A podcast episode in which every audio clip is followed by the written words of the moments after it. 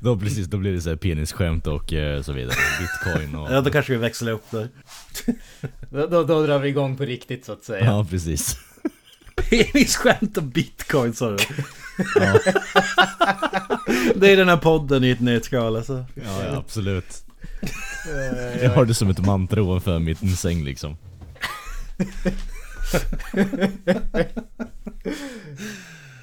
Ja, fy fasiken. Yippee-ki-yay, Mr. Falcon.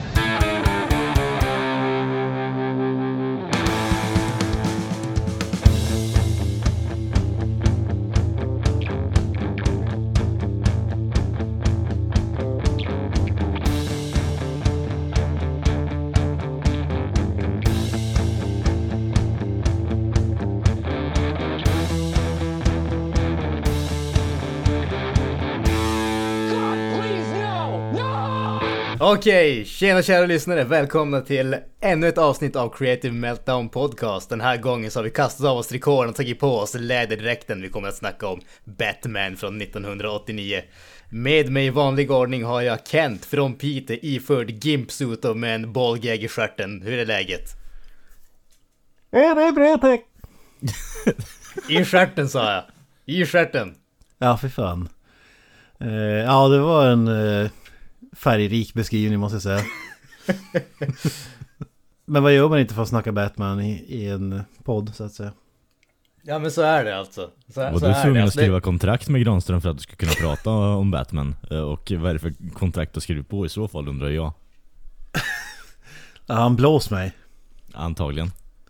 Den jäveln. det var jag som övertygade honom om bollgagen. Ballgag-klausul.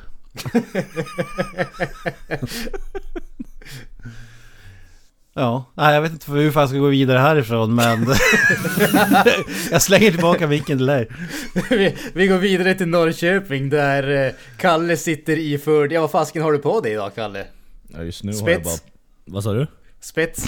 Ja alltså spets, jag var inspirerad av Catwoman från förra avsnittet så jag har ju liksom installerat så här st- strutar på bröstnivå så det, det ser bra ut. Jag har alltid tyckt att du behövde ta steget till BH så att jag är glad att det var Julie Newmar som fick dig att eh, våga Ja. vara dig själv. Ja men det, du vet, man måste ju leva ut här, eh, Livet är kort, eh, man måste ta vara på varje sekund. Så sant är det, så sant som det är sagt. Alltså, vissa tar på sig strut-BH och andra tar på sig en eh, fladdermusdräkt. Det är två sidor av samma mynt. Så är det. Vad har du på dig då Granström? Ja, ingenting. Nej, som vanligt då. Ja, precis. Alltså, om det är någonting som våra kära lyssnare ska veta ifall de känner för att själva börja med en podcast eller någonting liknande så är det att allting som man kan göra påklädd görs bättre naken. Speciellt när det inte är en videopodcast. Det är det som är tragedin i det hela. Ja, jag tänker mig att du är lite av en sån här, eh, vad, vad heter det? Voyeur liksom. Du, du tycker om att exponera dig själv för människor. Din Nej, det är fan. de jag tycker om att kolla på folk. Exhibitionist. Ja, så var det. Så var det. Ja men om vi kanske ska återgå till ämnet innan vi hamnar allt för långt borta från det. Eller, jag vet inte hur långt bort vi hann komma egentligen. Vi pratar ju fortfarande om läder och sådana saker så att... Ja, precis. Tekniskt sett är vi ju på den röda tråden fortfarande. My- möjligtvis på kanten, men fortfarande på den röda tråden. Fortfarande ballpark så att säga. Exakt. Ja men som sagt, vi kommer att snacka om Batman från 1989, regisserad av eh, Tim Burton, starring eh, Jack Nicholson som eh, Jokern, Michael Keaton som allas vår Batman slash Bruce Wayne. Även Kim Basinger dyker ju upp, Billy D. Williams. Ja men, eh, som sagt alltså Tim Burtons Batman. Va? Ja, men innan du går vidare måste ju nämna den viktigaste skådespelaren i hela castlistan. Peter Navi... Nej. Nej, vi har ju William Hootkins som spelar Eckhart och eh, han är allas vår favoritkaraktär i Star Wars, Porkins. Red Six. Riktigt jävla chef alltså. Vad, vad säger du Kalle? Porkins, vad, vad betyder han för Star Wars-universumet? He can hold it, det vet vi. Ja, vi vet att han säger det där i alla fall, men han kan ju inte hålla den faktiskt. Och, eh, Med tanke på hur han presterar i den här filmen så... eh, Det känns som att han är lite typecastad kanske, vad vet jag? Det är någon man gärna ser dö på skärmen eller är det så de det resonerar? kan man väl lugnt konstatera. Men han gör det ju med klass i alla fall. Han är ju en korrupt snut i den här filmen. Den tiden han är med i filmen i alla fall. Ja, filmen dör ju helt när han lämnar. Ja, det är ju som att eh, filmens själ Filmen, eh, bara sugs ut. Eh, så det är ju lite halvtragiskt där faktiskt. Ja men exakt, det är lite Ghostbusters. Man säger bara hur allt, allt jävla hjärta och lungor och själ sugs ut i filmen alltså när han dör. Mm. Det är Vet du vad jag kan tänka mig Kent? Att eh, jag kan tänka mig att se en reboot på Ghostbusters med William Hootkins som Slimer. Ja, då, då måste det bli någon CGI-variant för han lever ju tyvärr inte idag. Ja men alltså vi har ju den här magiska teknol- teknologin som vi har pratat om innan med hologram så det, det löser vi vet du. Photoshoppa in Hootkins ansikte på Slimer så är vi klara bara. Ja, ja faktiskt. Det, det, Han det behöver känns som inte jävligt hårda ord mot ansiktet. filmindustrin nu. Alltså jag vill ju ha min eh, royalty check för den här idén också för övrigt så eh, Hollywood, eh, you know my number. Då, då, skulle, då skulle jag hellre vilja se en remake med Star Wars med uh, Hootkins som uh, Luke Skywalker. Ja. Ja, men för, för de som inte vet vem fan uh, Porkins är, han är en av piloterna där i Star Wars. Så han, han säger att den korpulente piloten som Avoya skulle ha sagt. som skriker att he can hold it innan han inte kan hold it och, och dör. Så att säga. Magisk karaktär. Det är de två sekunderna som han var med i filmen. Exakt. Men det var Ja, två han väl, väl använda sekunder. Han är ihågkommen Han, i alla fall. han lämnar ju sånt jävla avtryck alltså. Han, han sticker ut. Han, han har varit med mycket ikoniskt. Alltså första Star Wars. eh, Indiana Jones var ju med i Batman. Ja, riktig jävla dunderskådis alltså. Även med röstskådespelare i Evil Dead-spelet A Fistful of Boomstick till Playstation 1. Nice. Eller två var det då, tror jag. Okej. På tal om fel så hör jag ju att eh, ni är inte någon stora fan av den här saken alltså. Eh, jo, jag tycker den här är skitbra. Jag bara spelar med för att jävlas med Kent liksom så. Eh, nej, inte alls. Faktiskt. Okej, det är ytterligheter alltså. Det är ytterligheter. Underbart. Ja men vi måste ju ta hatet från början då. Kent, alltså. Va, va, varför detta hat? Va, varför, vad har fått ditt hjärta av sten att eh, bli granit? Eh, ja, alltså... Man, man skulle börja från början. Jag har, det dröjde jävligt länge innan jag såg den här. Alltså jag kan tänka mig om man var barn eller någonting. Man har en sån här nostalgi... Nostalgigrej över filmen. Men jag har ingen sån för jag var... Ja... Jag, jag- jag skulle tippa att det var runt 18-årsåldern kanske när jag såg den första gången. Så jag har, jag har inget sånt... Eh, nostalgiskimmer över filmen och det känns som att det behövs för att eh, jävla vilken tråkig film alltså. Va? Alltså, det- ord. Ja, alltså, alltså det är mycket som jag inte... Det, Tim Burton till exempel. Alltså, jag börjar himla med ögonen så fort jag hör hans namn för att det är verkligen inte Ja, någon då som... har vi det verkliga problemet. Där skulle jag tänka, tänka mig istället faktiskt. Där, där, där har du ju intressant nog faktiskt visst eh, medhåll av Tim Burton själv. Som eh, efter att eh, de hade gjort färdigt filmen sa I liked part of parts of it but the whole movie is mainly boring to me. It's okay but it was more of a cultural phenomenon than a great movie. Exakt, exakt det ska jag säga. Det, det är lite som Marvel-filmer är idag. Alltså de- den är sjukt mainstream och pop- populär. Men ingen kan egentligen säga varför. Alltså, för att det är ganska dåligt faktiskt. Alltså, jag skulle gå så långt att säga att det är inte en särskilt bra film ens. Och vad jag minns, nu har jag inte sett uh, Batman Returns på hundra år. Men jag minns det som att jag gillade den bättre än den här i alla fall. Ja, men vi, vi, kan, vi kommer väl in på det senare varför jag tycker att den inte funkar men Jag tycker inte att Michael Keaton, hade Avoya varit här hade slitit av mitt huvud Men jag tycker inte att Michael Keaton funkar som Bruce Wayne Eller Batman och eh, Jack Nicholson tycker jag, fattar jag inte varför man visar honom utan smink. För att hade man visat honom i smink direkt så hade det ju varit magiskt. Men jag tycker det faller där. Och så har vi många karaktärer som bara är där för exposition och är helt meningslösa. Och ja, äh, det, det, det är ingenting för mig så att säga. Men eh, de, de, de saker jag gillar det är ju paketeringen av filmen, det är därför jag tror att den är så populär också. Alltså loggan är ju 10 av 10, den är ju jävligt grym. Batman-loggan, affischen där. Och eh, musiken och scoren, den är ju fantastisk. Men ja, så mycket mer än det så vet jag inte om jag får ut så mycket nöje av att se den här filmen faktiskt. Nu, nu har väl alla lyssnare stängt av efter min briljanta sågning. Fan Kalle, du måste rädda den här podden. Hylla filmen, hylla filmen innan det är för sent. Men alltså, ja, jag, jag kan hålla med om att vissa delar är väl lite såhär blaha blaha bara för exposition och sånt skit. Men alltså, det finns en kreativ aura i den här filmen och jag tycker den är underbar. Alltså bara de här reklamfilmerna med Jokern liksom över Smilex bland annat. Det är ju det är ju fucking grade A alltså. Det är ju Jokern ut i fingerspetsarna.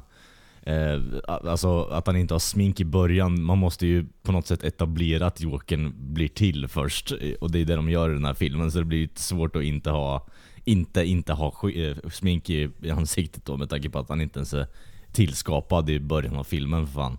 Ja, men jag, jag, där föredrar jag, Christopher Nolan var ju, han insåg ju det, alltså det var ju genialt. Man fick bara se Jokern. Och sen när drog han sin origin story så gav han flera olika versioner till beroende på vem man snackar med. Alltså mm. det är ju briljant. Inte fan behöver vi se när Batman slänger ner honom i Toxic Waste och uh, alla de där grejerna. Det är ju helt meningslöst. Alltså grejen med det där är att de har ju tillämpat det där från en serietidnings uh, story också. Så det är ju mer eller mindre bara för att på något sätt vara trogen till den som de gör det. Sen så vet jag inte riktigt om alla på 80-talet hade en så här hard-on för massa origin stories. För jag håller med, det här, det här är liksom en av eh, vad fan blir det? Typ fem eller fyra stycken filmer i rad där de visar hur Batman blir till Batman också när han blir inskastad i den här jävla fucking... Eh, vad heter det? Eh, källan, welden liksom. Och sen så bara kommer en fladdermus mot honom i mörkret. Liksom det, eh, jag fattar att man blir trött på det. Men det är ju först, det är liksom första filmen som gör det också, för den delen. Um, och har du en origin story för Batman så måste du ha en origin story för Jokern i, i den här filmen. Så jag, jag fattar ändå varför de gör det på det här sättet. Jag hade velat se typ Jokern bara kommer in och dundrar in som en ny superskurk som ingen hört talas om. Lite som i 66 Batman. Fast det är de etablerade redan. Ja, äh, det, det var ett skämt men äh, ah, ja. äh, jag, jag, hade bara velat se honom komma in som en ny skurk och så, ja vem fan är det här? Ja, han kallar sig själv Jokern. Okej. Okay. Mm. För det makes you no sense hur, varför han ens kallar sig Jokern och varför han... Ja, alla de där grejerna. Så jag tycker det är en dålig origin story också. Okej, okay. ah, ja. Men men. Granström, vad säger du då? Du älskar den här filmen alltså? Nej, alltså jag skulle väl säga så här. Jag ligger väl någonstans mittemellan eh, er två. Jag tycker inte att den är så katastrofalt dålig som du verkar tycka. Jag tycker inte att den är ett uh, mästerverk på något som helst sätt som Kalle verkar tycka. Utan jag tycker att den är... ja, nu, nu lägger vi inte ord i munnen på mig överhuvudtaget känner jag faktiskt. Ja, du, ja men... Whatever. Du, du tyckte om den mer än vad jag skulle säga att jag tyckte om den. Ja. Det, det... Om vi säger så här. Det, de två bitarna som jag tycker om mest med den, det är ju de bitarna som eh, Tim Burton i allmänhet brukar eh, lyckas bra med. Det är ju dels musiken, Danny Elfman som är eh, Tim Burtons go-to guy så att säga. Och så är det ju den visuella biten. Jag älskar designen på Gotham, jag älskar designen på Batmobilen, jag älskar designen på dräkten som ser ut som att den är gjord av typ två tum tjock gummi ungefär. Så att alltså, det, det är liksom det, jag älskar den visuella biten. Sen måste jag säga att jag tycker att det är väldigt mycket övrigt som den här filmen lämnar mig kall på. Alltså det... Ja, ja, jag tycker att bakgrundshistorien till eh, Jokern är acceptabel för vad den ska vara, även om jag tycker att det, den mer, vad ska man säga, anarkistiska versionen av uh, Jokern vi fick med Heath Ledger är ju långt mycket bättre, men som en bakgrundshistoria absolut, den är liksom det, det, det duger tycker jag. Jag tycker att eh, Michael Keaton är en helt okej okay Bruce Wayne. Jag hade gärna sett att han var lite större för att få lite den där eh, intimidation eh, feelingen. Han känns ju aldrig som... Han känns aldrig hotfull på sättet som jag tycker om att Batman ska kännas. Det, det, jag tycker han är en bra Bruce Wayne, han är en acceptabel Batman tycker jag.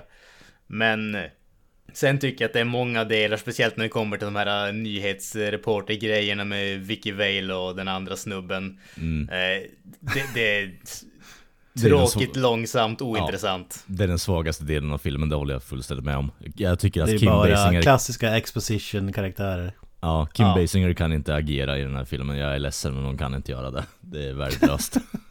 ja men ja. alltså hade filmen varit stillbilder med, med en score till då hade det varit magiskt. För jag håller med, alltså dräkten ser fantastisk ut på bild tycker jag.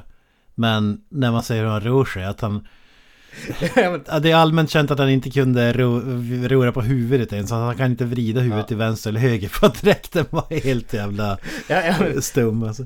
Jag tycker det bästa med den här filmen, det är ju, och det reagerar jag när jag såg på den nu, det är ju att hur ofta han kollar både uppåt och neråt. Och det, han kan inte röra på huvudet så man ser att han böjer typ midjan för att kolla åt alla håll hela tiden.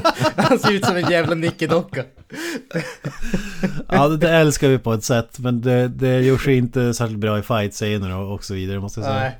Jag alltså, gillar också de här, det... två, de här två andningshålen för näsan han har som är minimala i gummit där. ja, det, det, finns väl en orsak till att de eh, gjorde bort med den biten av Batman-dräkten i The Dark Knight. Ja, det finns väl en ja, poäng där. Gjorde en stor grej av det dessutom. Ja, det är fantastiskt. Alltså, så det är jävligt snygg på så sätt. Jag gillar även att de har försökt göra den tidlös med Alltså det är inte så att det såg ut sådär på 80-talet utan att de försöker göra den som en serietidning och det gör ju att den hade ju typ kunnat göras idag och se nästan likadan ut. Bara för att den är så cartoony eller vad man ska säga. Ja, precis. Men, men samtidigt så står jag mig på hur, hur det ser ut. Sk skurkarna är som en, då, en blek efterapning av 66 Batman, alltså till utseendet tycker jag. Mm, alltså det är ju lite mer edgy versionen eh, fast man har ju ändå samma kar alltså, karaktärsdrag från 66 Batman.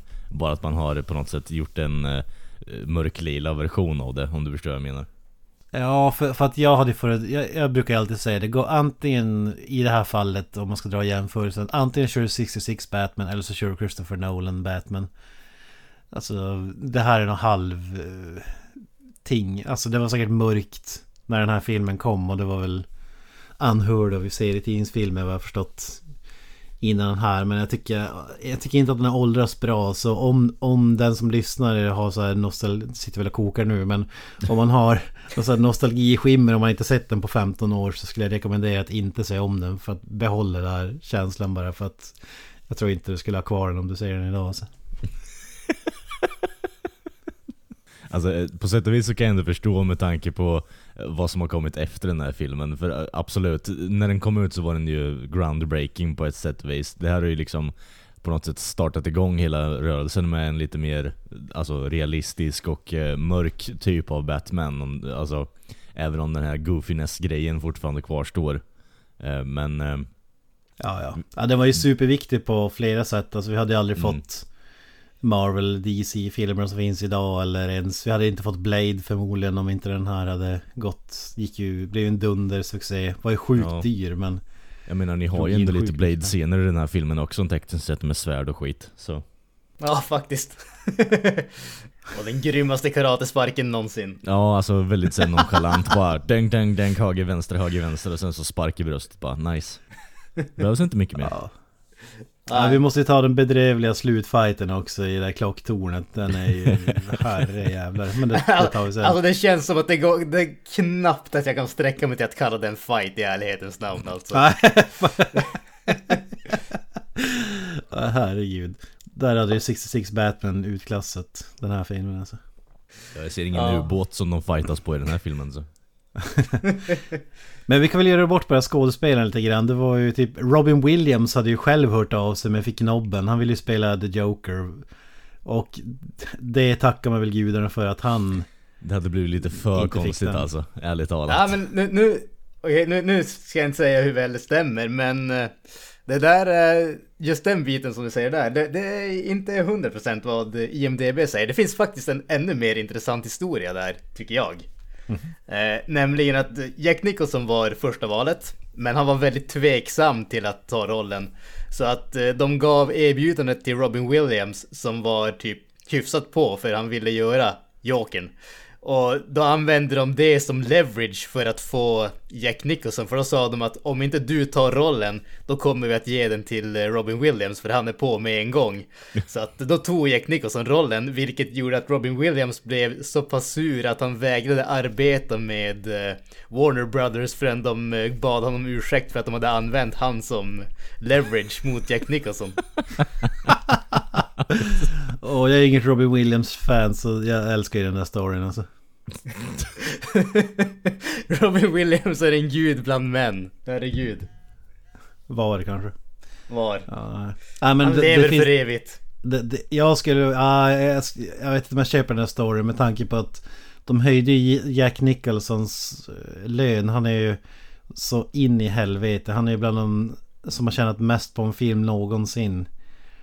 Alltså han, han fick... Eh, st st hans standardarvode var typ så här 6 miljoner dollar för en stor roll. Eh, vid den här tidpunkten. Och han gick med på en lägre 6 miljoner pund.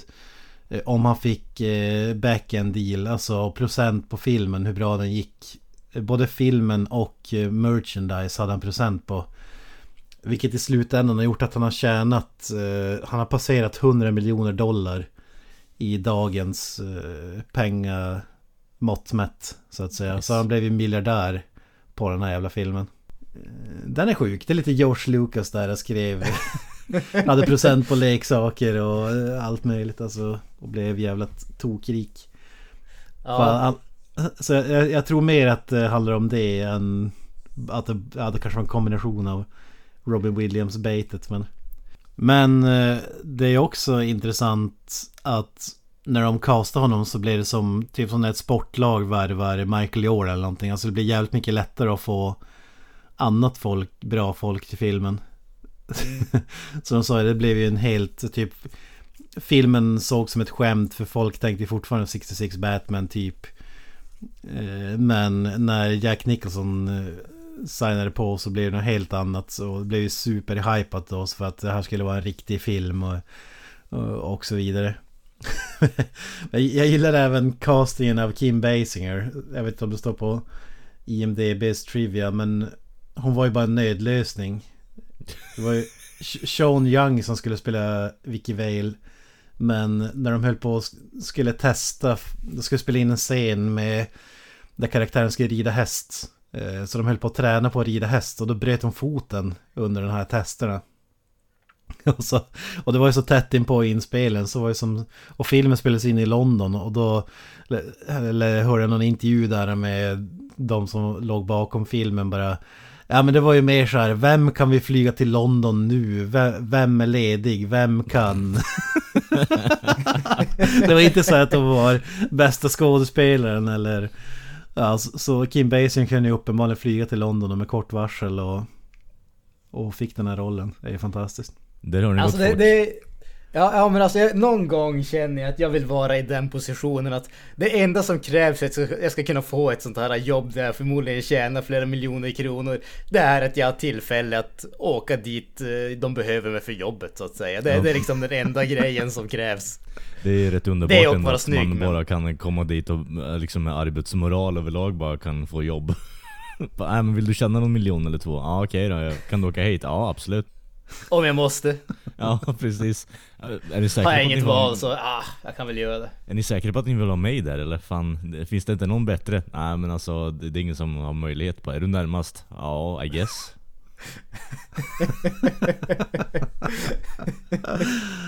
Ja, så jävla bra alltså. Och det märks ju i Ja, filmen också, kan jag ju tillägga. Alltså, det, det är väl kanske inte en eh, film av eh, fantastiska skådespelarprestationer skulle jag våga påstå. Alltså alla är ju extremt, eh, eller alla men många är ju väldigt förtjusta i Jack Nicholsons Joker.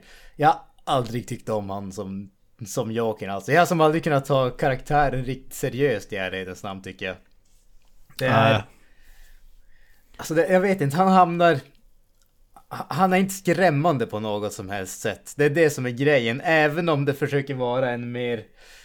Mer allvarlig variant än eh, liksom 66 Jokern så känns det inte som att han är mer skrämmande. Det, det är... Jag vet inte. Det, det känns som att humorn är för... För humoristisk. Den är för självmedveten på något sätt. Jag vet inte. Det, det har aldrig fallit mig i smaken.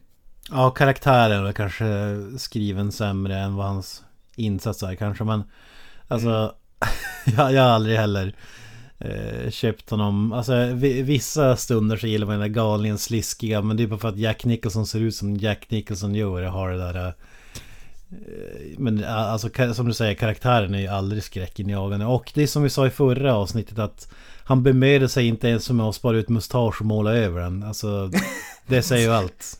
Så Exakt. jävla slappt han gick in i den här rollen. Alltså jag tycker de- bästa bitarna med Jack Nicholson i den här filmen tycker jag det är ju när han är eh, Jack Napier, alltså i början av filmen när han är den där mobbsnubben. En kvart Det i film. Vad sa du? En kvart i hela filmen. Ja men precis. Det, det tycker jag är den mest intressanta biten när han hamnar på kant med vad heter det Hans eh, bo- boss och ligger med bossens kvinna och hela den biten. Det tycker jag är mycket mer intressant än när han blir Jokern. Ja, jag, jag, jag håller faktiskt med måste jag säga. Det hade kunnat varit lite mer av en fight mellan han och eh, bossen internt eh, under filmens gång kanske. Eh, och sen hade Batman fått på något sätt intervena. Det hade varit en lite mer intressant story kanske. Det kan jag hålla med om. Ja men alltså Ja men de hade kunnat göra det som, vad heter det, som först, äh, första Batman att säga. Som eh, Batman Begins där det är liksom större delen av filmen där är ju ändå en mob eh, story och sen har du Scarecrow där en bit in. Alltså de hade ju kunnat göra den här filmen egentligen på samma sätt. Det skulle ha varit en mob story där du har Batman som tar an en, ja alltså alltså en, ett gäng istället för en supervillain så att säga. Och sen i slutet så får du Jokern. Det kanske till och med bara att vi ser att han faller ner i den där eh, chemical uh, ställgrejen så att säga. Och ser vi inte ens att han blir Jokern, men vi får bara inledningen till det så att säga. Ja, Jag hade nog hellre velat se alltså en mobfight mellan Jokerns gäng i så fall som skapas där i början och sen eh, alltså mobbossen där eh, under filmens gång. Och sen är Batman någon form av medlare eller liksom han ställer sig emellan båda två i och med att båda är på skurksidan så. Men jag- jag såg en intervju med Jack Nicholson, tycker det var helt kul. Sa bara att ja, jag fick ju för mig att göra det ingen annan hade gjort och spela den de- rollen jävligt seriöst. Alltså, jag vet inte fan om jag håller med där Mr Nicholson. Alltså, det, alltså, det, det, måste man ju säga att överlag så tyckte jag att den här filmen hade ju sjukt mycket mer humor än vad jag kommer ihåg att den hade.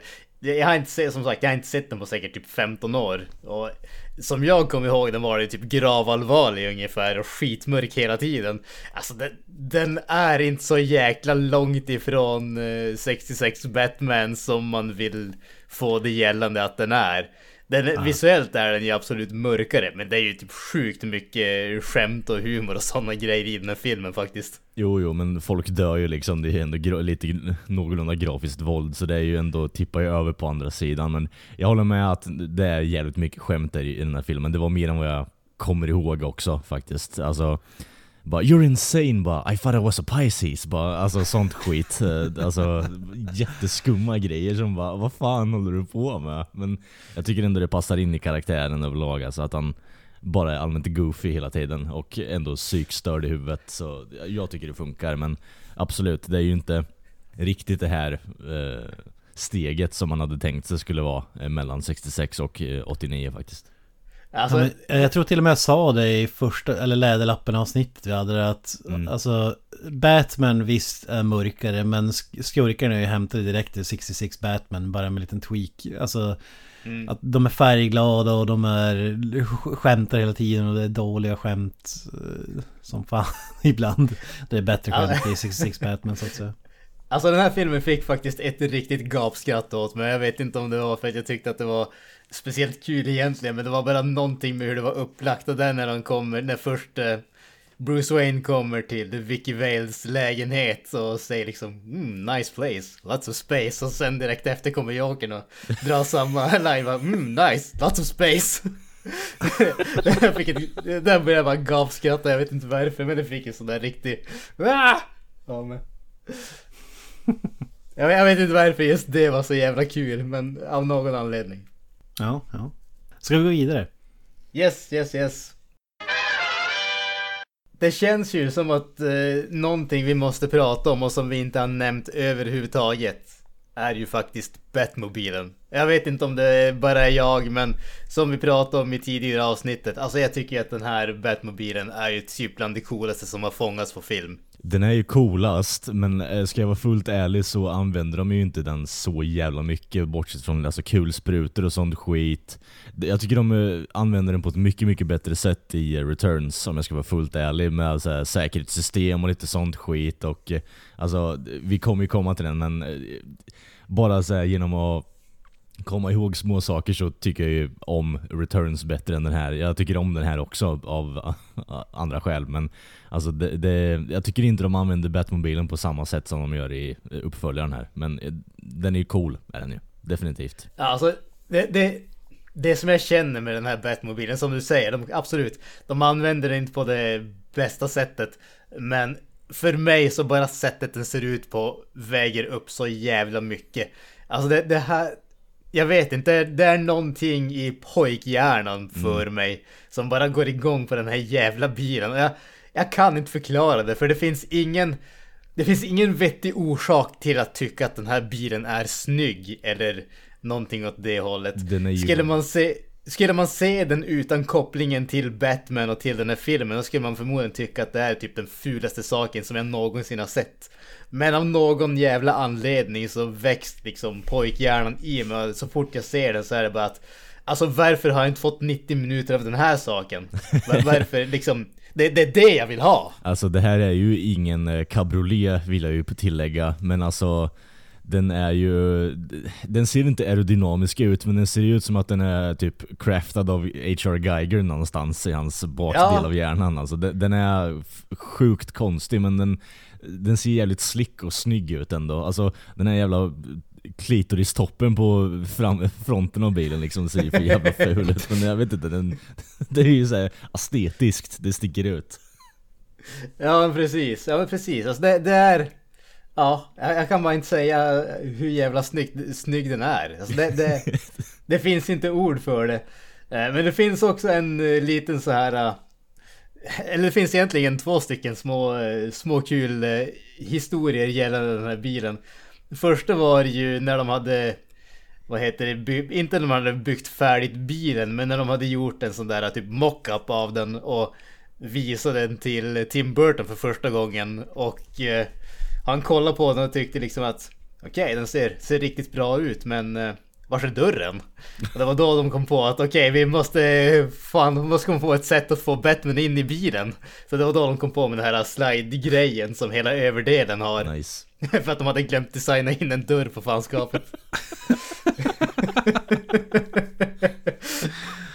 och sen, uh, sen så vad heter det, den andra delen som är egentligen direkt relaterad till det här, det var ju att uh, de hade glömt att eh, ta hänsyn till hur mycket längre Michael Keaton blev med Batman-dräkten och öronen som han har. Så att när de skulle testa den där uh, slide-grejen på honom så fastnade öronen i bilen.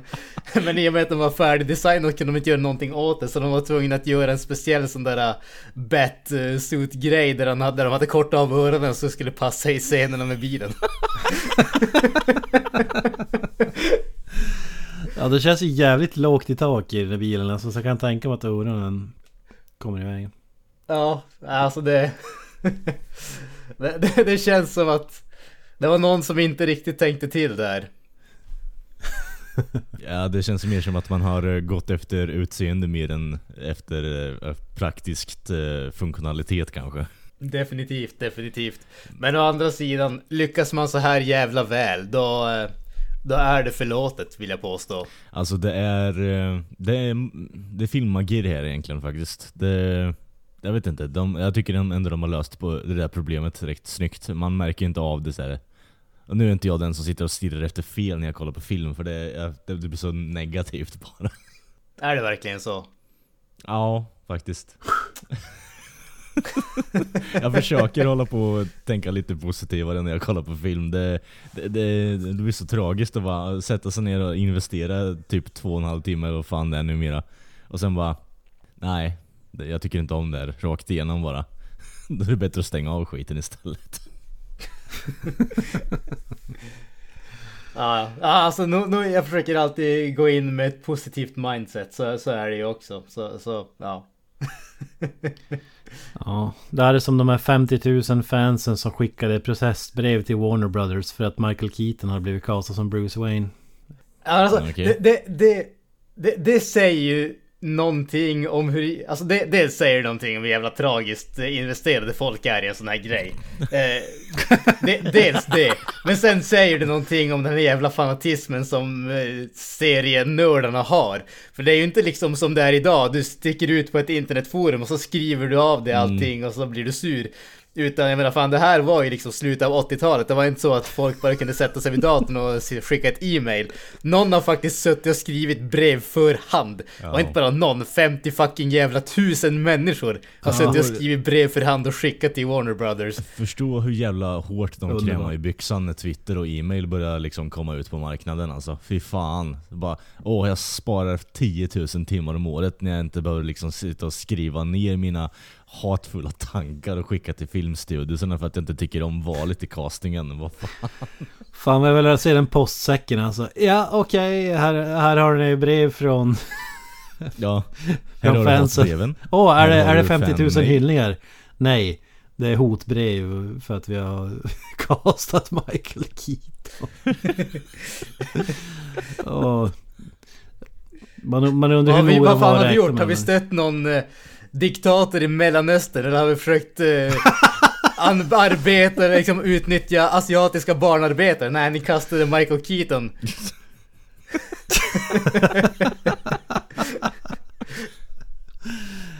Va, va, idag är ju Michael Keaton ganska ansedd skådis men eh, back in those days så var han väl, eh, var han komiker eller vad, vad var han? Han var, han var väl inte komiker rakt ut men han var väl ansedd som en mer komisk skådespelare för han var väl med i ganska mycket sådana typ mer lättsamma filmer och sådär. Så att folk tog honom väl inte direkt seriöst som skådespelare. Beetlejuice minns man ju, det, det är kanske inte Bruce Wayne man tänker på när man säger den. Nej, men som Granström sa innan, alltså, jag tycker ändå han är en bra Bruce Wayne alltså. För han är, ska ju inte framstå som att han är liksom superhjälte deluxe direkt, utan han är ju lite mjäkig, alltså utan dräkten. Lite. Lite. Ja, lite. Han ser ju ut som en fånig liten miljon, miljardär liksom. Det, det, han gör ju det, så jag tycker ändå han gör den rollen korrekt. Sen så kan jag hålla med om att han är väl inte riktigt, eh, har samma så här storleksmässigt som man kräver av Batman. Men alltså sättet de filmar på och dräkten tycker jag ändå bygger upp lite för det. Men det är inte riktigt där heller. Men eh, alltså sett till förutsättningarna med Michael Keaton så tycker jag ändå att han är en av de bättre Batman faktiskt. Ja, ja jag, jag, jag, håller verkligen inte med alltså. Adam West det, utklassar honom på alla plan. Det är alltså. inget krav att hålla med mig hela tiden vet du. jag, jag köper honom mer i Batman-dräkten än vad jag köper honom utan den, om jag säger så. Alltså, ja, det, tycker jag, det tycker jag är mer lustigt att du har den åsikten i så fall faktiskt. Ja, det, det, det, är ju helt omvänt för mig. Alltså, jag, jag, tycker han är en bra Bruce Wayne. Jag tycker ju han är, ja, han är acceptabel som sagt som Batman. Men alltså att han skulle vara mil, miljardär eller miljonär playboy grejen. Man köper inte det alls alltså. Man köper att han är liksom han slits mellan det här han, han, vill ju, han vill ju i princip eh, överge Batman-capen bara för att eh, leva med Kim Basinger. Alltså, ja, han känns så jävla eh, fjompig alltså. Som man har känt i en vecka liksom. Ja, det, det, han har ingen pondus alls alltså. Han, han har ju det i senare filmer tycker jag. Det är därför det är så märkligt. Mm. Eh, hur det är i den här men han hade väl inte det, växt I så fall tror jag mer på att det är manus som du reagerar på. Eh, för alltså jag håller med, den här jävla kärlekshistorien som har blommor upp över en kvart alltså det, jag tror inte på det och jag tycker återigen att Kim Basinger inte gör en bra prestation i den här filmen. ja. Ja, nej, ja, nej, det håller jag med om. Men ska vi dra igenom handlingen på cirka tre minuter eller vad säger du? Ja, är det, är det det som måste göras så är det väl det som måste göras, eller vad ska man säga? a man got to do what a man got to do. Okej. Okay. Ge mig en countdown så ska jag väl försöka göra någonting av det här. Då kör vi. Här kommer Batman på tre minuter signerat eh, Granström. Tre, två, ett, go. Yes.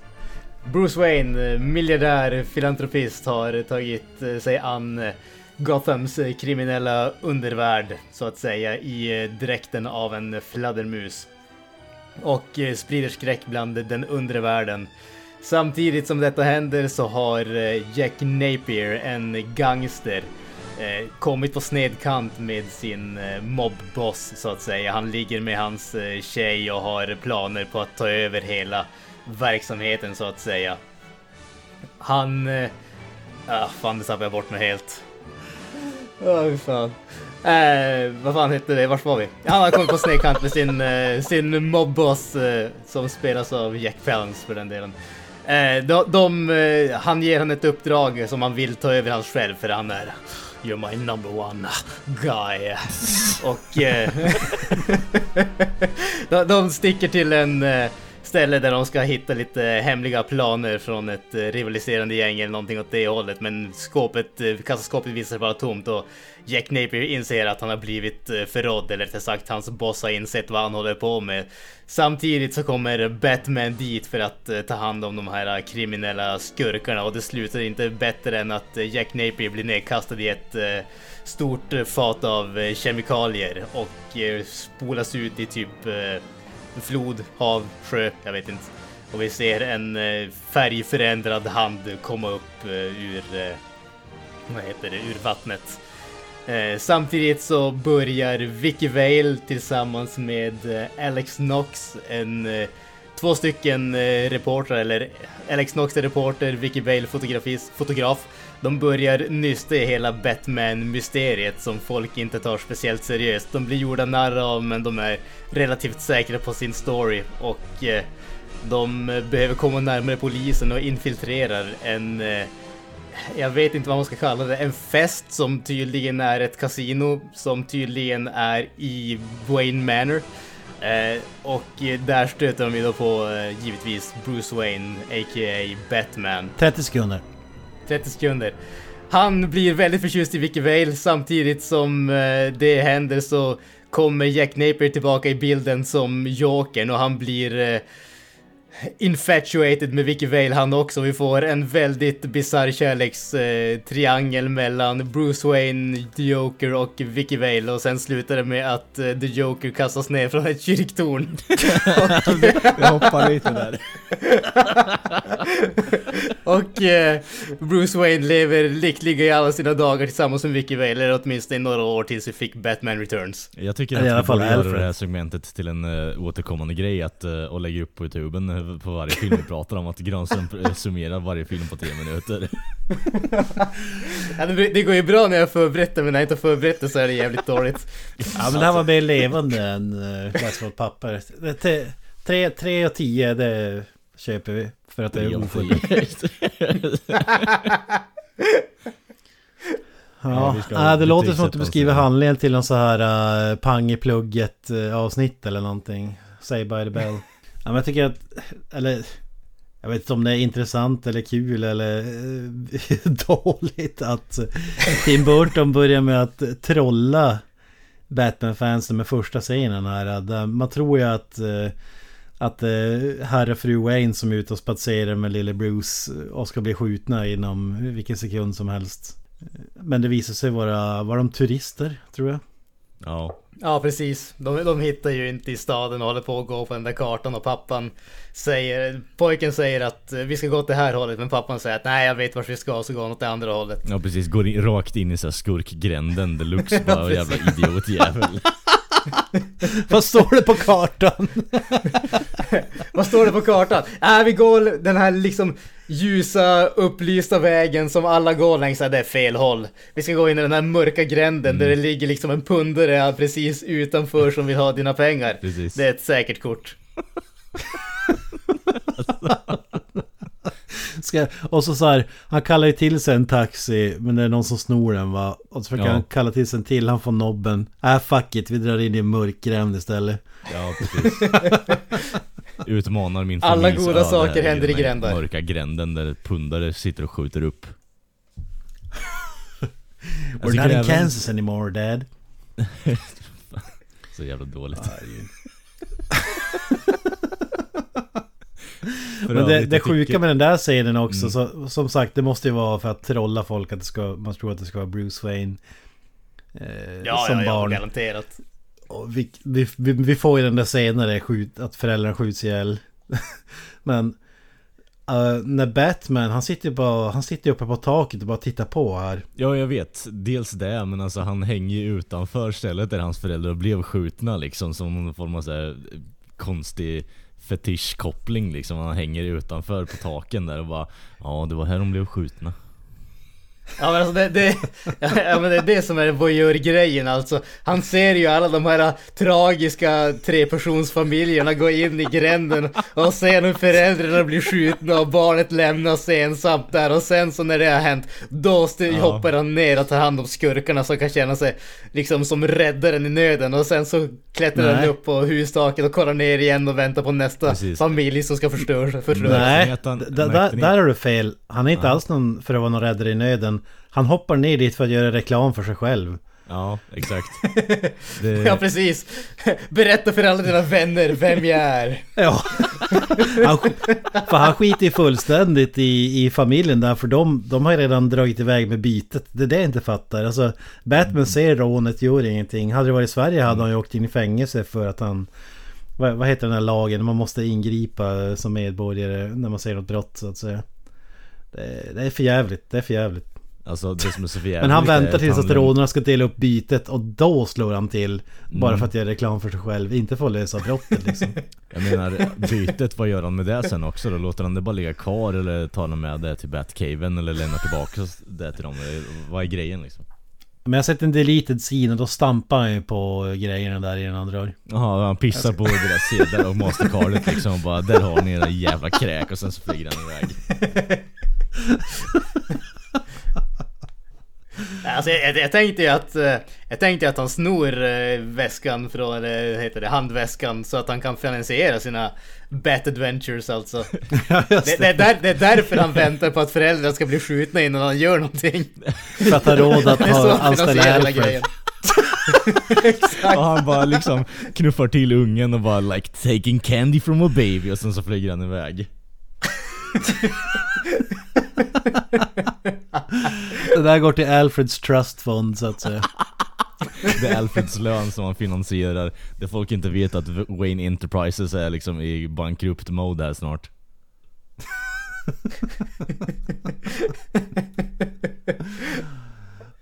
Ja, jävligt märklig första scen alltså. ja, det, det kan man väl lugnt säga. Ja, men, alltså man, man, man, kan ju dra kopplingen direkt att vi introduceras till filmen där Batman misslyckas med att göra det som det är tänkt att han ska göra, det vill säga rädda folk. Ja, precis. Och istället bara på något sätt så här shamefully eh, pluggar sig själv och hans jävla konstiga vigilante fetisch liksom. Tell your friends about me. Bara, eh, okej. Ja. Kan jag få behålla Jävla- pengarna eller vad fan? Okej. Jävla narcissist. Fan, eh, Ja, en ung pojke så. just blivit scarred for life. Och Ja, det enda du bryr dig om att göra reklam för Batman-loggan Ja. liksom. Hans, hans pappa kan ha hjärnskakning eller hjärnblödning eller vad fan nu den där. Så han tog en batong rakt i bakhuvudet. Ja men alltså jag tror egentligen, jag, jag tror att hemligheten som Batman har egentligen det är att han behöver liksom, han behöver en sidekick. Och han väntar på den rätta ungen, så det är det. Han, det är därför han sitter här och observerar dem. Han väntar på att de ska förä- förlora föräldrarna och ser hur, hur de kommer att reagera. Och när han väl ser någon som gör så här akrobatik och börjar hoppa runt och sparka ner de som dödar hans föräldrar, då vet han att I got my Robin now. Fan vad kul om det där skulle fate. vara Robin och så typ De bondar över att ja, jag råkar ut för exakt samma sak. Båda mina föräldrar blev skjutna i den här gränden och någon Ja, jävla precis. rånare, random rånare. Det var därför I know! I saw it happen! And I did nothing.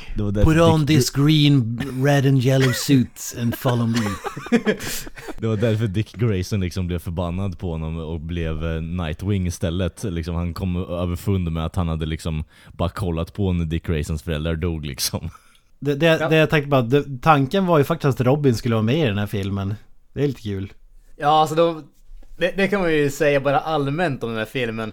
Alltså typ alla skådespelare i Hollywood var ju typ vid något tillfälle påtänkt för en roll i den här filmen. Det, alltså, det, det är typ, de hade ju typ 51 olika varianter på folk som skulle spela Batman. Eh, Jean-Claude Van Damme ville ju tydligen spela Batman. Warner Brothers det ville hade ju lyft ha... filmen till oanahöjder alltså. Ja, det hade varit underbart. Warner Brothers ville tydligen ha Steven Seagal vid något tillfälle. Eh, både Pierce Brosnan och Mel Gibson var påtänkta. Eh, och med, vad heter det? Pierce Brosnan har väl tydligen sagt att det, det är ett av hans större misstag. För han, liksom typ alla andra, tog ju inte Batman seriöst för fem öre. För han såg ju framför sig typ eh, 66 Batman, så det var därför han hoppade över den rollen. Så att... Eh, Ja, alltså det, det är liksom typ alla blivit varit påtänkta vid något tillfälle. Jag såg tydligen så hade, vad heter eh, Arnold. eh, Ja, Arnold var ju också påtänkt. Eh, men tydligen så hade ju Ben Affleck varit påtänkt som Robin vid något tillfälle.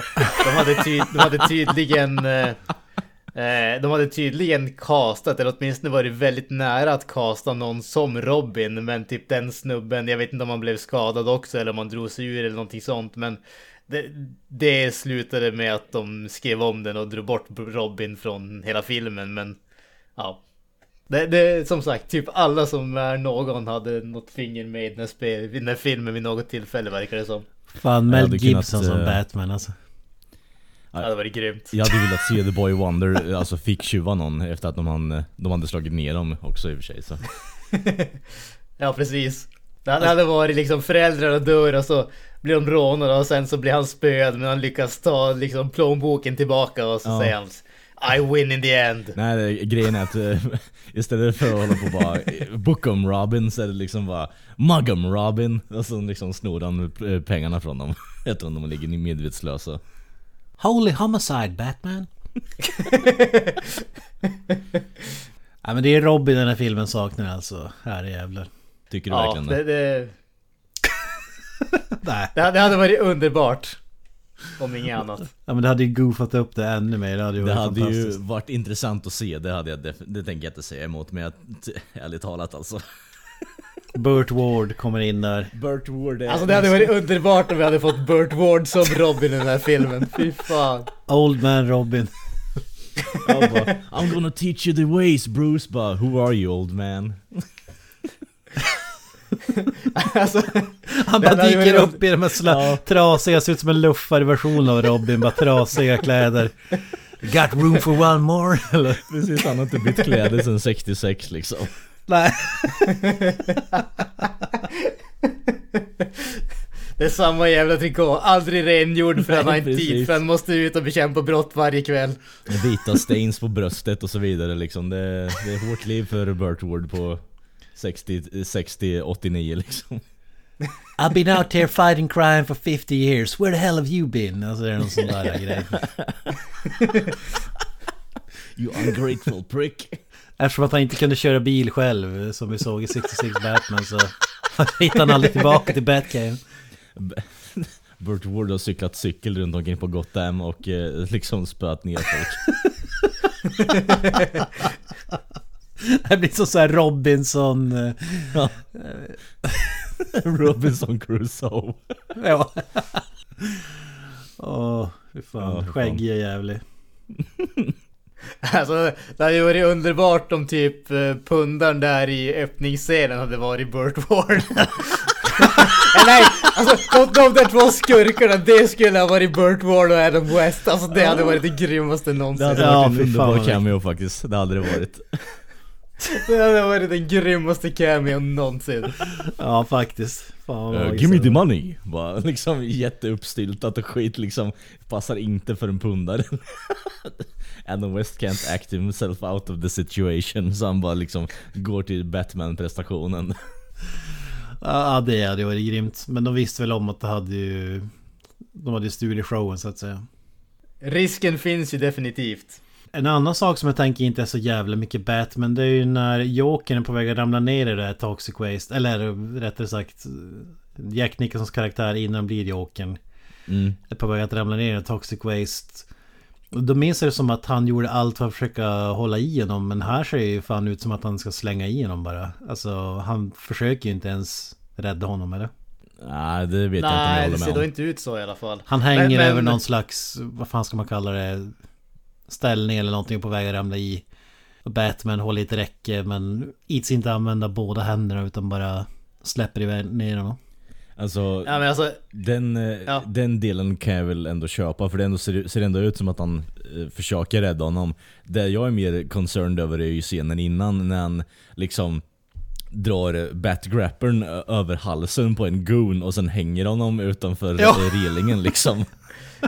Ja, men alltså, okej de, de två grejerna alltså, men det som för mig visar att Batman har ju inget som helst respekt för liv.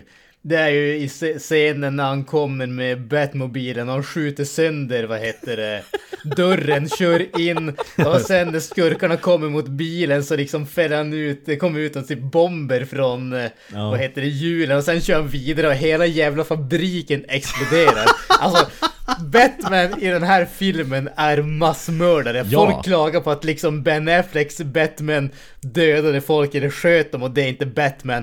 Den här Batman är liksom en war criminal utan tvekan. Det här, alltså Batman i den här filmen utför ett krig Terrordåd. mot ett gäng men han är the war criminal alltså. Ja, ja men det håller jag fullständigt med om för alltså Jag är nästan helt 100% säker på att de har ADRat in den här snubben som hänger för relingen, hans dialog där alltså Get me down! Get me down! Han är ju stendöd, han hängs ju för fan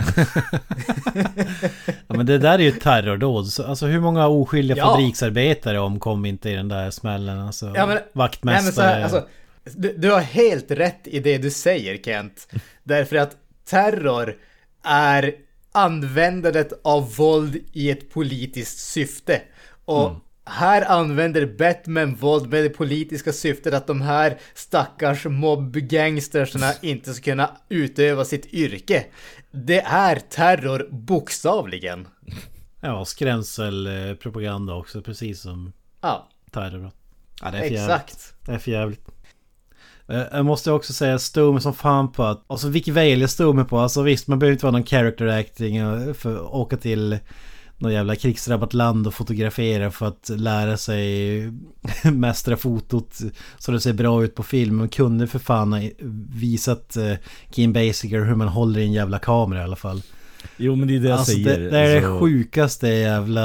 Alltså hon kramar objektivet så jävla mycket med ena handen att hon nästan är framme med fingret på linsen när hon Ja. ska ta bilder. Alltså. Det är det jag säger, hon, hon försöker ju inte ens och som du bekräftade innan så är hon ju i stort sett bara influgen för, alltså, för att hon var närmst. Och det, det, alltså det, det cementerar ju henne, hela hennes del i den här filmen. Fan. Jag förstår inte hur hon kunde ha haft en karriär efter det här alltså, fy fan. Nej. Alltså det ser ut som att man skulle sätta en kamera i handen på en treåring. Skulle fan se Mm. Mer naturligt ut än när hon håller i den. Här jävlar alltså. Mm, ja, nej, det, det är mycket som är fel med hennes delar i den här filmen alltså. Vad säger ni om Prince-låtarna då? Horribelt, men jag är inget fan av Prince heller så att... eh, Ja, nej, jag är nog med på Granström där, han har skrivit bättre låtar eh, faktiskt. Batdance blev ju en supersuccé. Ja, det, kan du inte dra Batdance för oss Kent? Ja, the Prince säger Batdance i någon slags eh, röstförvrängare 10 000 gånger och så har du massa skumma eh, låtar som blandas ut med Batman teamsången.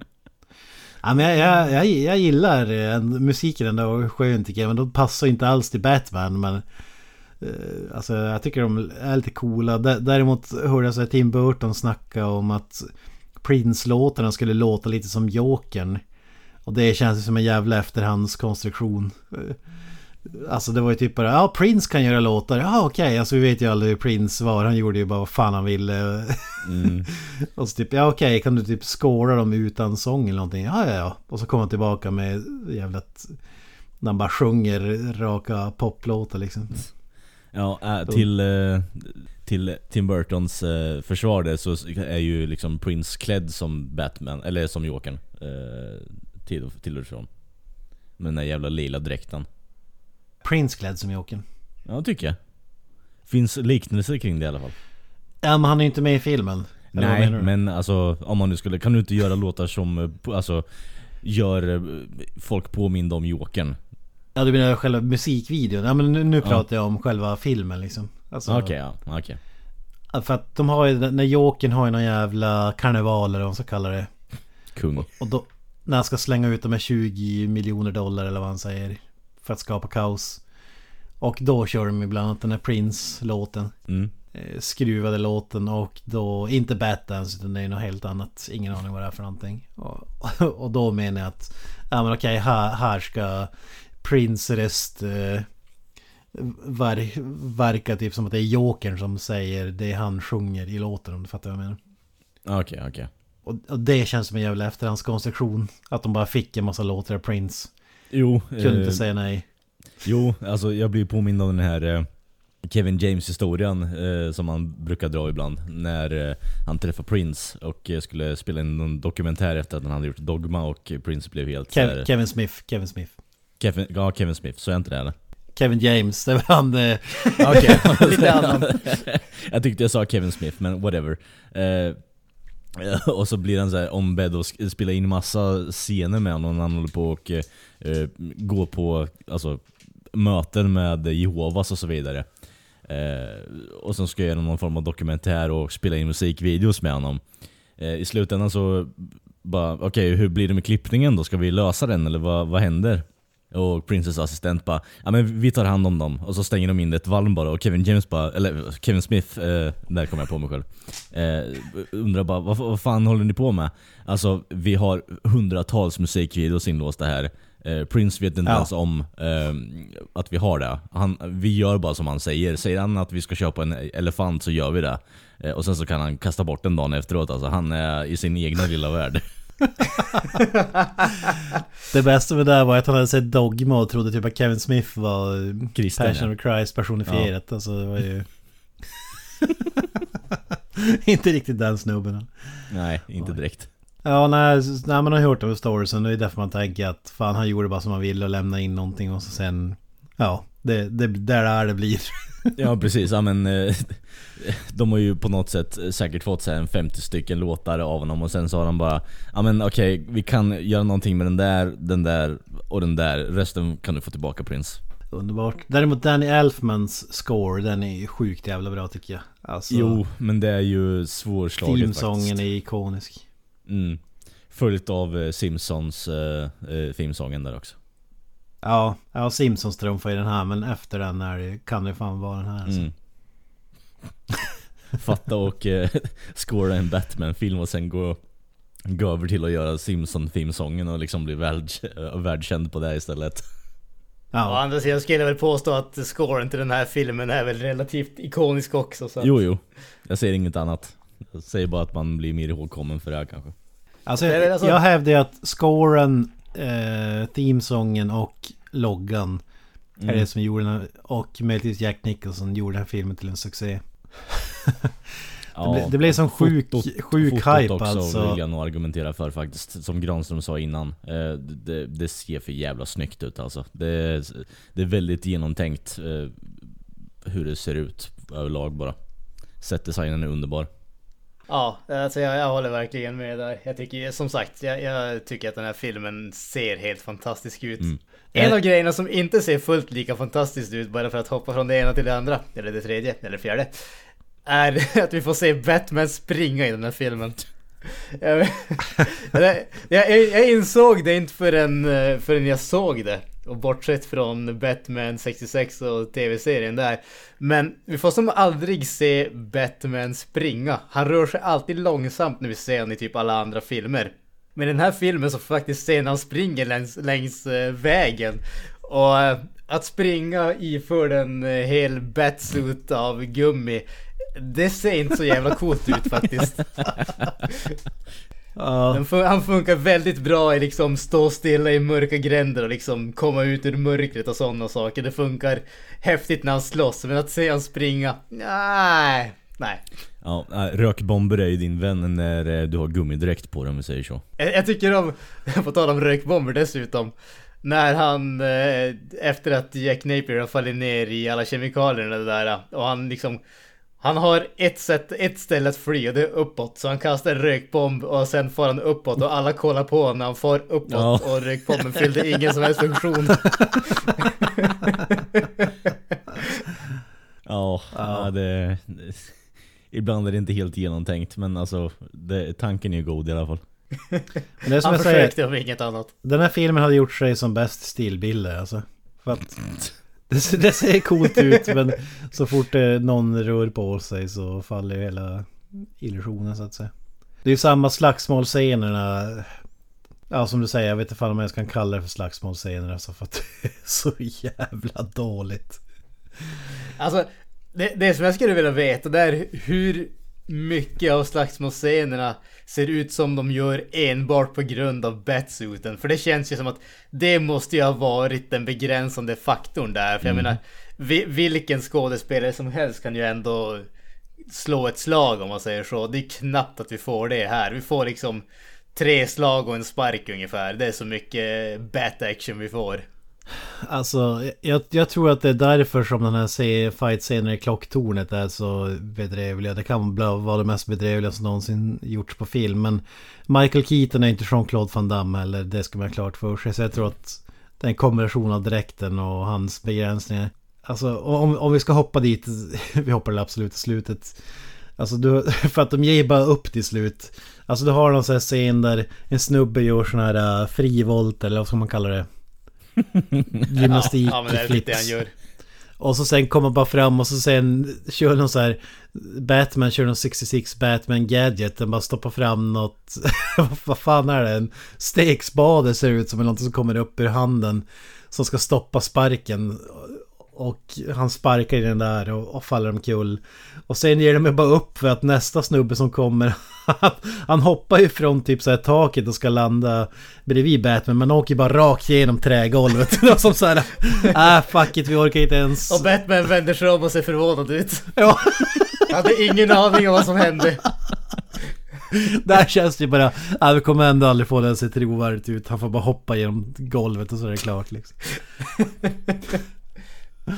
Ja, fy fan vad sjukt Och det, det är så uppenbart att han inte kunde, som du säger, vrida på huvudet eller någonting utan Ja men det, det, är väl säkert det som är en av begränsningarna också. För grejen om du kan vrida på huvudet är att när du slår, du slår ju ut med hela överkroppen och vrider den. Så kan han inte vrida på, över, på huvudet. Då kan han inte se vad han slår på om man slår på riktigt som man ska slå så att säga. Nej, herregud Ja. Ja, den här scenen i klocktornet är ju så jävla märklig alltså när Jokern dansar runt med Vicky Vale och Batman slåss med skurk efter skurk och Ja, jag vet inte vad fan det är alltså Det måste vara sämsta slutet på en Batman-film någonsin i alla fall eller? Jo, det kan jag skriva under på. Ja, det, det, ja. Det är helt meningslöst, fyller ingen funktion alls Bara en massa mm. dravel liksom Typ, ja Alltså, vad fan Nu har vi byggt upp, vad har vi byggt upp till? Ja, vi har ingen aning vad vi ska göra Ja, vi har ett kyrktorn vi kan massakrera, är Ja, typ- jag menar slutscenen eh, är väl inte helt top notch kan jag hålla med om. Men alltså själva grejen med att han sätter en eh, alltså, fotsnara på gargoylen där, det, det tycker jag ändå är rätt snyggt eh, på så sätt. Alltså, det, är ett, det, det är ett halvdant slut men jag tycker ändå det, alltså den delen är ju ändå rätt bra tycker jag i alla fall. Eh, men som sagt, fighterna upp till det är ju värdelösa. Man bygger ju upp det som fan också efter att man har gjort den här underbara scenen när han, när han drar upp pistolen ur eh, byxorna som är så här, typ två meter långa för fan. Den, den scenen Ja. är helt jävla fucking underbar alltså. Jag, ty- jag tycker om också att eh, han kan trycka ihop pipan på, på pistolen och Ja, göra mycket exakt. mindre. Ja. Men han har hela den långa pipan utfälld i byxorna av någon jävla anledning. Och att he, den pistolen skulle sänka det där Batmans jävla flygande tefat också. Ja. Det, det räcker med ett skott från den alltså. Men det är ju Teleskop, bokstavligt talat en handkanon, så jag vet inte. Vä- väldigt skruvat uh, slut alltså. Bat och som du säger helikopterscenen där när Jokern ska fly. Mm. Men han binder, håller fast honom och ja, alltså. Det påminner mycket om öppningsscenen i 66 Batman faktiskt. Haj, eller öppningsscenen inte men haj-scenen. Det är Alltså, att han inte hade gargoyle repellent spray då hade han kunnat klara sig där. Ja. ja, det är sjukt. Det är sjukt. Ja, jag vet inte eh, om det är så mycket mer värt att ta upp. Det här reporterteamet har vi varit inne på. Det är ju inte... Eh, alltså, för att ha så mycket scream time så gör de ju otroligt lite. Förutom att rapa exposition. Det är som... Det enda de gör då är ju att Batman... De publicerar Batmans artikel som räddar stan från att i, suga i sig Jokerns eh, skrattgasartiklar som han satt ut i livsmedel. Det, det är lite kul så här. eh, Här är listan på allting som är, innehåller den här jävla gasen eller vad det var. Mm. Ska, ska man sitta där och gå igenom där hemma. Ja, den och den och den. Det, det hänger ju på att alla läser tidningar om man säger så. Ja, jag tycker ändå att det är intressant att man liksom släpper en sån artikel och sen så kommer Jokern ut bara ah, men jag ska ge ut eh, 20 miljoner eh, dollar liksom här, kom ut och kom ut. Ehm, och sen alla andra bara ja ah, men 20 miljoner dollar, fan vad nice. Men är inte det där snubben som försökte döda oss med någon dödlig gas eller vad fan var det? Ja. Jag undrar Fake vad han har, har i vågorna liksom, vad fan håller han på med? Nej men det är 20 miljoner dollar för fan, ut med det. Ja, det får en att glömma allt. Vi kan Ja, avsluta med att Billy, Billy D. Williams, han, eh, han ville ju köra Two-Face, men han fick ju aldrig chansen. Nej, Det är sjukt. alltså Han hade ju varit en helt okej Harvey Dent faktiskt, vem vet? Alltså det, det, ja det är ju en helt okej Jo, Harvey jo, Dent i den men, här eh, filmen i de 15 sekunderna han får. precis. Mer än Porkins i alla fall fick i den filmen. Alltså- Han blev ju ikonisk. Jo, men eh, det, det är ju lite så här, okej. Ja, ja men det är ändå bra koppling för jag känner ändå att eh, Porkins får en redemption arc i den här filmen. Han får ju mer screen time än Billy D. Williams i alla fall. Ja, jo, definitivt. Ja, det har han fan i mig. Tills han blir skjuten av The Joker himself. Det är också ganska ikoniskt att bli skjuten av Joker. Ja, exakt. Man Ja, kommer ju precis. ihåg Eckhart mer än vad man kommer ihåg Harvey Dent i den här filmen. Ja, jo, det gör man. Ja men det, det var ju det som var grejen. Batman Forever skulle ha varit eh, Billy D. Williams Redemption Arc, men sen så kickade de han och ja, den filmen blev vad den blev, Mm. helt enkelt. Ja, underbar. Tragik. Jag menar Danny DeVito som pingvinen och eh, Michelle Pfeiffer som Crazy Cat Lady. Jag vet inte. Nu är det på Batman Returns. Jag tror han sa Ja, Forever. precis. Jaha. Batman Forever. Ja, okej. Tre, tredje filmen så att säga. Men my bad, my bad. De har väldigt likadana namn så det är därför. Ja. Ja, men man, man gillar ju slutet av filmen också där eh, Alfred raggar upp eh, Vicky Vale och har skumpa i bilen och kör iväg med henne och så sen har Batman skickat en jävla hotbrev till polisen att eh, ja nu är alla bad guys borta men om, om de kör igång igen så ring mig annars jävlar. Eh, Och så lämnar han en bat signal grej. Vilket i och för sig är Mm. ganska ikoniskt. Synd om man inte hade den tidigare. Och det var väl Ja. Batman. Det var Batman 1989. Det avsnittet blev en enda stor hyllning till den här ikoniska filmen alltså. Ja, det, man, får, man får väl säga att det blev det helt enkelt. Vi har ju uppenbarligen älskat den här filmen utan förbehåll. Ska, ska jag sätta ett betyg på den? Jag sätter en rak Ja. femma. Fem av tio. 5 av 10. Kalle? Ja, nu har ju det liksom tjuvhornat in mig här i det här, den här diskussionen känns det lite som, men jag vet inte riktigt. alltså, ärligt talat, vi har inte ens tagit upp de här underbara scenerna som eh, är paraden bland annat. Alltså, den här filmen sprudlar av kreativitet tycker jag. Även om den inte är top notch hela jävla tiden så finns det ändå en tänkt plan och jag gillar den planen. Och där de lyckas utföra saker och ting på. Sen absolut, det är jävligt mycket exposition och de här reportteamet tar bara upp luft i stort sett. Och då känner jag, ja men absolut, jag kan ändå ge den här filmen lite leeway. Den, den var lite sämre än vad jag kommer ihåg den. Men den har ändå en stor del eh, i, hos mig på något sätt. Och det, de bra delarna sticker ut och gör det fortfarande och håller upp. Och som Kent sa tidigare i diskussionen så tycker jag ändå att den håller en tidlös stämpel. Så den får en eh, 7,5 av mig. Ja, jag, jag är väl inte det som sagt, inte riktigt lika positiv som jag Kalle, mm. men jag, jag, är inte så jättelångt ifrån heller. Jag, jag skulle ge den någonstans en svag sjua mm. för mig. Alltså jag tycker att den, den är ändå hyfsat underhållande. Eh, även om jag tycker att den bitvis blir lite väl långtråkig och sådär. Och reporterbitarna som tar upp alldeles för mycket delar av filmen, det, det är fullkomligt ointressant. Men Ja, än en gång, jag uppskattar musiken. Jag tycker den visuella biten är helt fantastisk. Den har den snyggaste Batmobilen och jag tycker ändå att den är värd att se. Tycker jag ändå faktiskt. Men sen som du säger Kent, har man sett den tidigare och har kraftiga rose tinted glasses så kanske man ska hålla förväntningarna i schack så att säga. Ja, det, det känns ju verkligen så. Alltså jag tycker ändå den är, den är värd att se bara rent, vad ska man säga, kulturhistoriskt eh, värde. För att det är en jävligt eh, ikonisk film som ja, fick stor påverkan för framtida filmer också. Men ja, om du redan har sett den så lämna det där. Den har ju påverkat popkulturen något eh, enormt också. Bara den här, här mirror-scenen har ju folk parodiserat skit många gånger. Så det, det, den har ju någon form av avtryck om man säger så, som du säger. Ja, det här, det, vi, har ju, ja, vi har ju inte ens tagit upp det, vi kan slänga in det nu bara. Att Jokern skulle vara den som har skjutit ihjäl Bruce Waynes föräldrar. Dance with the devil in the pale moonlight eller vad han säger. Ja. När han får flashback och sådär. Vart har jag hört det här tidigare? Just det. Mina föräldrars mördare. ja det är så jävla långsökt. Men är, är det en, eh, ni som kan lite mer Batman, är det en liksom det, det, är ju inte canon i, vad Nej. heter det? Ja, det var det jag tänkte. I, i Batman-serietidningen. Det är, ju säga, det är för övrigt inte Jack Napier heller. Det namnet är ju påhittat för den här filmen.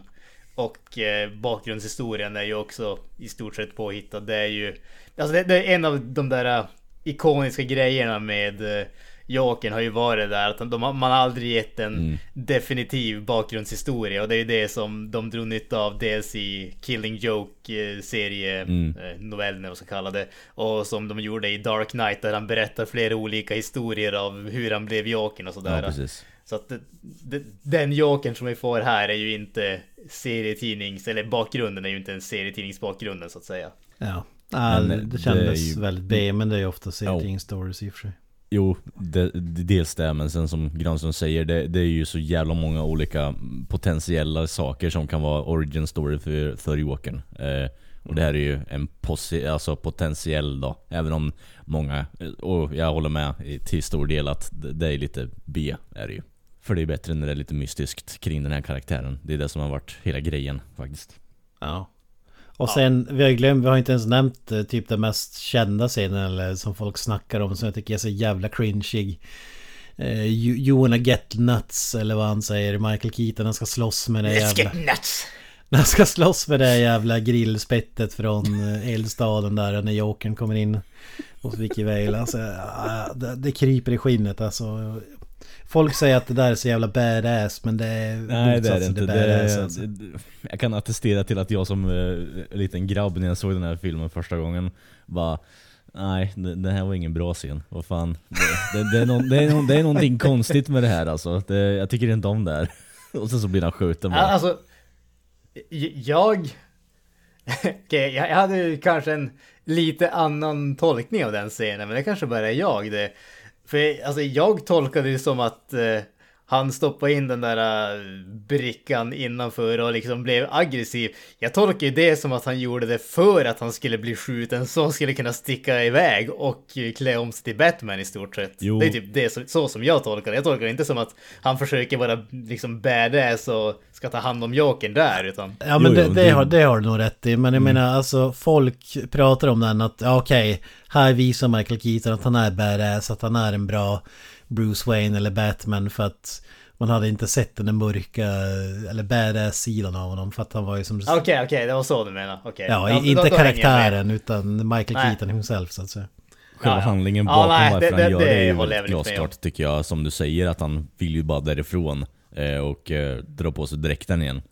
Men det är ju, ja, det är ju fortfarande lite såhär bara Det är också 66 Batman tycker jag. Ja, Att han stoppar så. in en jävla silverfat under västen och hoppas att det blir skjuten där. För att, ja.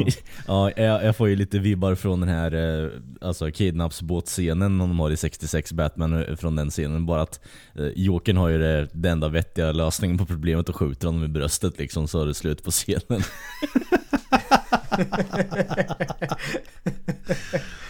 Ja, herregud.